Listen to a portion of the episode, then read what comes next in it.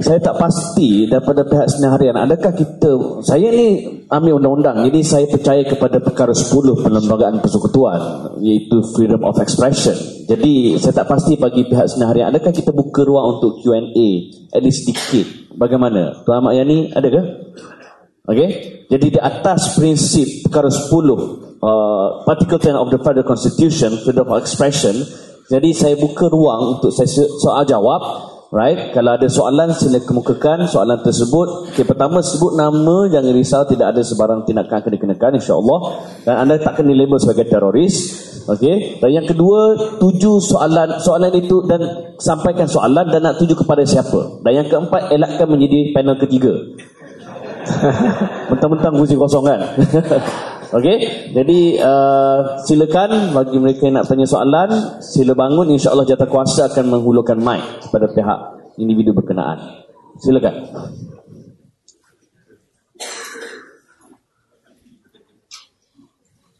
Ada soalan?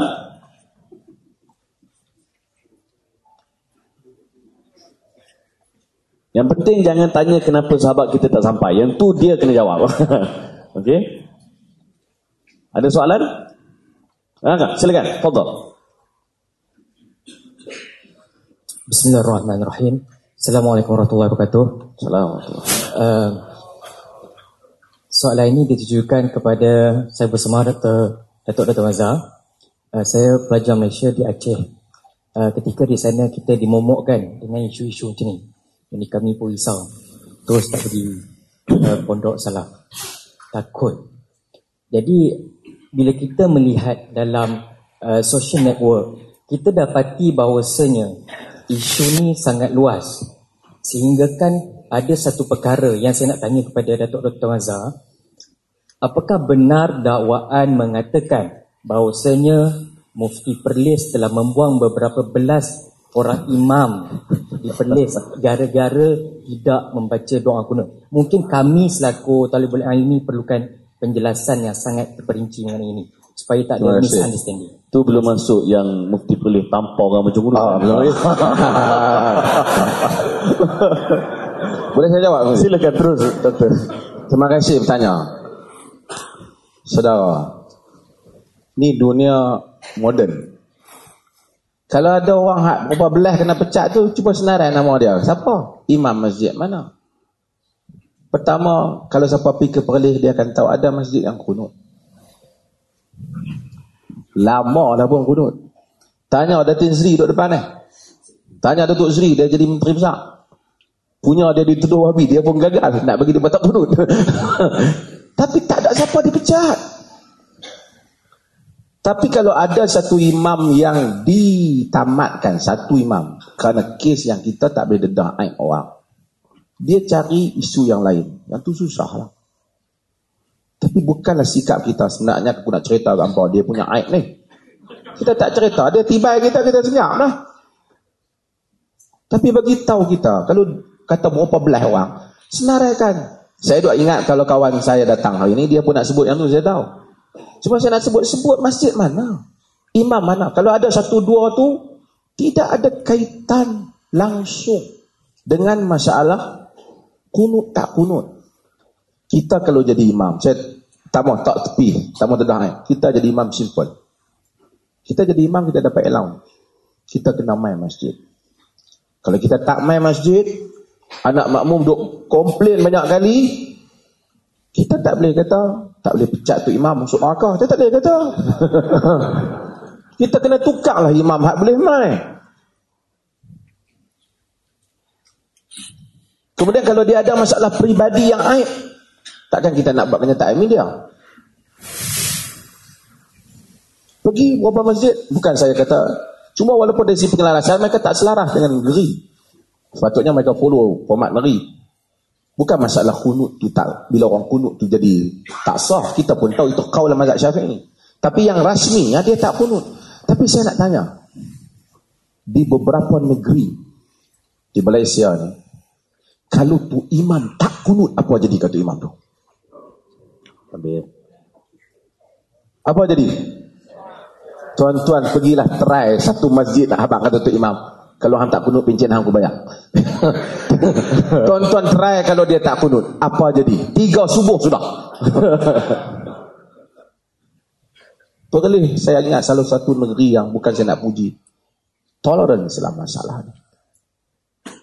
Tolak angsok lah masalah. Habis jangan kita panggil, kita bagi tak lemak, biasalah. Tapi kita tak kata kerana hang telah kunut pagi kemarin. Hang disenaraikan dalam senarai teroris yang berkemungkinan akan bom masjid sampai daripada ini.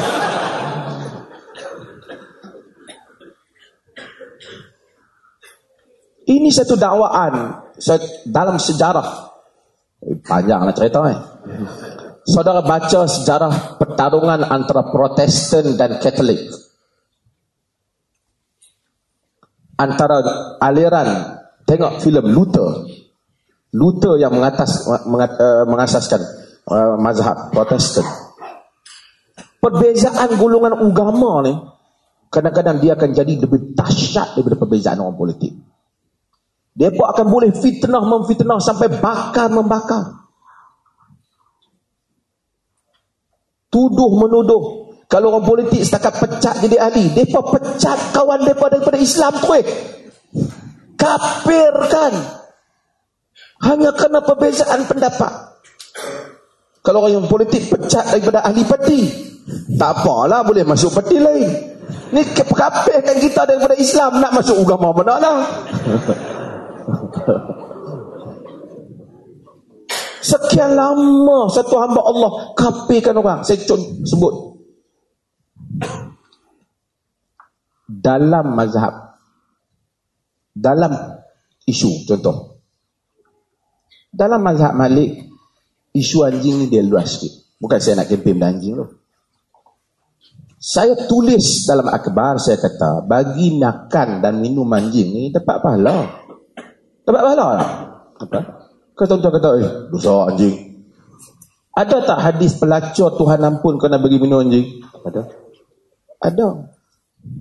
Saya sebut kaulam anjing ni dalam sebahagian mazhab, jilatan dia saja najis, uh, badan dia tak najis. Itu dalam kaul imam-imam sendiri. Dalam, dalam mazhab Malik, dalam mazhab Abu Hanifah.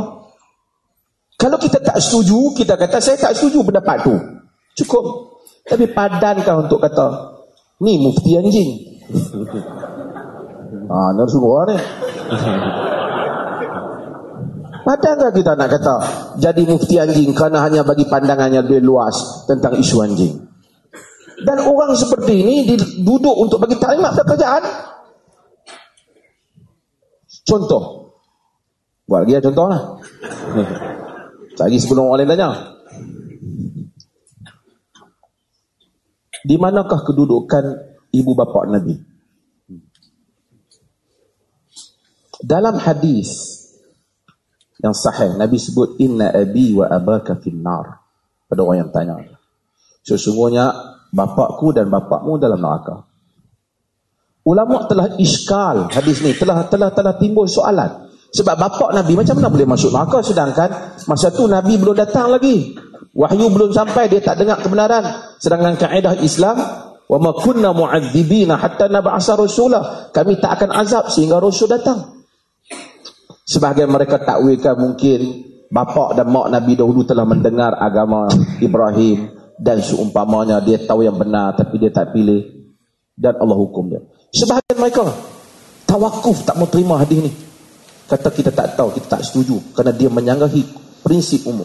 Qardawi antaranya yang menyatakan kita tawakuf dalam menerima maksud hadis. Antara yang menerima bahawasanya mak bapak Nabi itu dalam neraka. Bukan kerana dia masuk di atas dasar dia telah sampai ajaran. Agama Ibrahim sebelum Nabi itu yang benar tu sampai kat dia antara yang menerimanya ramai. Antaranya termasuk Imam Nawawi. Saya tak tahu Dr. Zahazan hurai macam mana. Tapi kalau dia hurai macam mana pun salah satu pendapat ulama lah. Adakah patut nak kata Ustaz Azam mula kafir adakah patut saudara kita kafirkan dia? Atas benda yang mana ulama lain dah kata dah. Kalau kata aku saya tak setuju pendapat tu itu pendapat yang lemah. Pendapat yang tak ada menyanggahi kaedah-kaedah yang kita tak apalah. Tak payahlah kafirkan. Lepas dia kafirkan orang, dia kata orang lain tu teroris. Ni nampak macam saya tag lah. Pasal ada penghujung kan. Boh. Sebab apa? Kalau kita biarkan, bukan kerana nak kata kat dia, semoga Tuhan ampun saya dan ampun dia juga. Saya tak menaruh dendam kepadanya. Dan saya tidak menyuruh rakyat Malaysia untuk men mencabut ke, memaki hamun dia kata tak. Di atas hujah ilmiah ini. Cuma saya menyuruh kepada kerajaan. Supaya mengelakkan, mengambil individu-individu yang mempunyai unsur provokatif yang seperti ini. Kerana sebagai sifat sebuah kerajaan ia tidak baik. Ia hanya akan memecah belahkan rakyat. Kita sudah berpecah belah dalam pandangan-pandangan politik. Akhirnya kita akan berpecah belah kafir mengkafir antara satu sama lain. Di dalam perkara yang sangat bersifat sektarian. Bersifat mazhab school of thought. Dan ini sangat bahaya. Makasih, kasih. Kalau ada seorang lagi, kalau ada sebarang soalan yang ingin dikemukakan. Sebelum kita simpul. Fadal. Uh, on the way. On the way. InsyaAllah mic sampai. Saya tujukan kepada Ustaz Mazhar. Dia tanya, apakah peranan uh, setiap mufti di Malaysia? Adakah hanya mengeluarkan fatwa uh, dan apabila isu-isu besar seperti ekstremis agama, isu web uh, tersebar, hanya diam dan tidak sekata dalam mengeluarkan pendapat. Terima kasih. Ada seorang Tuan Haji. Boleh. Okay, silakan. Kita kumpul soalan. Ini soalan terakhir. Uh, duduk tak apa. InsyaAllah. Uh, nama saya Muhammad Syahid bin Ismail. Uh, soalan saya, uh, saya ingin tahu apakah next course of action yang yang kita yang patut buat lah. Sebab bagi saya the damage has been done. Okay. In fact, uh, macam masjid saya, masjid mustaqim pun telah diambil alih oleh Jais. Oleh sebab tuan-tuan Wahabi ni. Jadi apakah uh, langkah yang sebaiknya yang patut pihak yang ada berkuasa yang juga berada dalam manhaj kita ni patut buat the next course of action untuk menyelesaikan masalah yang timbul ni. Dahsyat soalan tu. Tuju pada siapa soalan tu tadi? Kepada Dr. Mazhar. Okey. So saya bagi dua soalan Dr. Mazhar dan lepas ni saya akan persilakan Dr. Zaini untuk menyimpulkan perbincangan kita. Silakan Dr. Mazhar. Masih. Pertama soalan tadi kenapa mufti diam saya ingat saya tak diam pun. Ha? Yang lain kita jangan ha? Saya ingat dalam agama kita tidak kita tidak disuruh untuk mewujudkan Islam seragam. Tapi kita boleh wujudkan wajah yang berbagai. Permasalahan kita bukan khilaf. Permasalahan kita kegagalan untuk menguruskan perbezaan pendapat. Biarlah orang bagi pendapat. Tapi masalah ada orang tak mau bagi pendapat, dia senyap. Dan dia kata senyap itulah pendapat. Tapi tak apa. Yang tu, tu, kena tanya negeri lain lah. Soalan saudara tadi. Saya rasa setiap negeri mungkin dia ada peraturannya. Kan? Tetapi boleh tak kalau mereka kata di dalam peraturan kami misalnya semayang kunut. Tak apa lah. Tapi tak payahlah pergi kepada step yang berikutnya yang tak kunut tu sesat. Ini yang bahaya. Kalau setakat mengatakan ini adalah satu uh, general guideline untuk negeri, tanpa perlu untuk menuduh orang lain sebagai tuduhan-tuduhan yang dibuat taklimat demi taklimat. Saya tak tahu lah. Sehingga kan orang ustaz tak boleh mengajak hanya kerana perbezaan yang sangat sikit itu. Kadang-kadang saya kesian tokoh-tokoh yang besar yang datang ke dalam negara ini. Di peringkat antarabangsa orang seperti Zakir Naik itu. Ribuan orang telah Islam di tangannya. Tiba-tiba di Malaysia dia termasuk dalam ajaran yang tak boleh diterima. Jadi ini saya ingat. Walaupun mungkin kita ada satu dua kita berbeza dengan dia tak. Biar datang saja. Norman Ali Khan pun ada tempat tak boleh. Tarik Ramadan tak boleh pula. Suatu tak boleh pasal wabi, satu pasal liberal. Yang menariknya saya Wahabi liberal. Dua-dua ada. yang tu yang tak tahan tu. Kau mana tu? Kalau Wahabi liberal. Bezanya dia tak duduk sekali. Tapi ini saya ingat kita bagi perbezaan. Wacana bagus. Wacana bagus. Dr. Zami wacana tak berlaku letupan pun sampai sekarang. Ni nak wacana pun susah takut rakyat makin berpecah. Kan? Jadi saya ingat hadirin dan hadirat sekalian, saya terima kasih banyak pada tuan-tuan yang hadir pada malam ini dan pada seluruh rakyat Malaysia. Kita tidak menyokong apa-apa keganasan. Kita menentang semua unsur keganasan. Kita menentang ekstremisme. Kita mengajak kepada wacana ilmiah tanpa perlu kapi mengkapi antara satu sama lain. Kita tahu kita berbeza. Dan kita tidak pernah menyuruh supaya semua orang Islam fikir sama. Kerana perbezaan ini juga lah Islam telah mempunyai khazanah yang banyak. Tetapi kita minta supaya disantuni perbezaan ini dengan tata susila ilmu dan disiplin.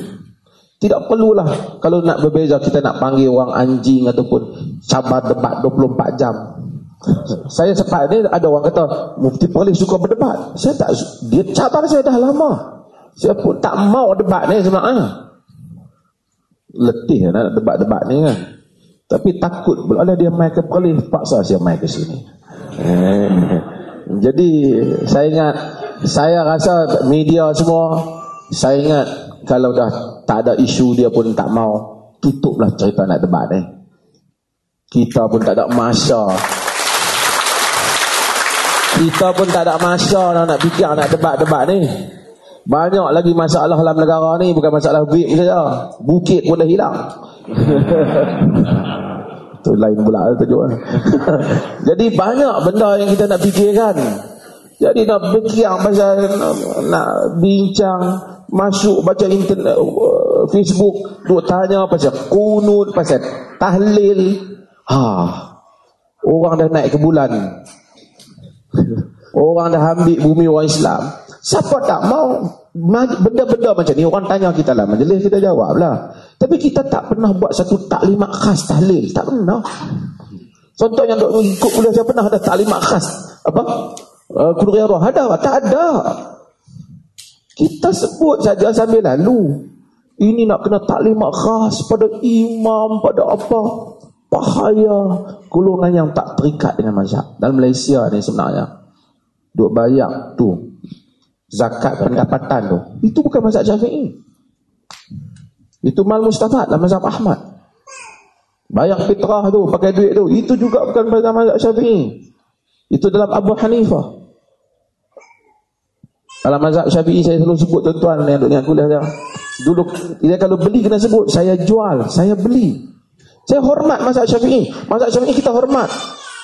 Tapi ramai orang tak sebut. Saya cerita dah bahawa saja di Bukit Mentajam, tempat saya duduk, ada satu Cina, dia jual bakut pinggan.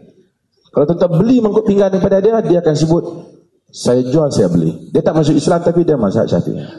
dia, dia, dia, dia pegang kaul itu. Tuan-tuan pergi menjual membeli di uh, supermarket beli air dalam di, mesin. Tuan-tuan pun tak bagi mesin saya jual. Dan mesin pun tak kata beli kita ambil. Kita menerima keluasan dia. Kita bukan hina mazhab Syafi'i, tapi kita tahu ada keluasan itu. Apa salahnya apabila ada negeri macam Perlis, dia luaslah mazhab dia. Tuan-tuan tahu banyak benda yang tuan-tuan amalkan ini bukan mazhab Syafi'i. Kalau tuan-tuan saya sebut satu contoh dalam mazhab syafi'i, jika satu orang muslim membunuh orang bukan muslim, muslim itu boleh ditangkap, dihukum tapi tidak dibunuh, balas. Kerana nyawa orang muslim tidak sama dengan nyawa non-muslim. Artinya, tapi dalam negara kita, kita bunuhlah kalau orang kalau bukan muslim, muslim bunuh bukan muslim tanpa sebab. Kita bunuh dia. Itu bukan mazhab Syafi'i, itu kaulah mazhab Abu Hanifah. Adakah kerajaan telah jadi Wahabi kerana keluar mazhab? Come on lah. terimalah keluasan khazanah Islam ini. Jika tidak agama akan kelihatan tidak luas. Agama mempunyai esen dia.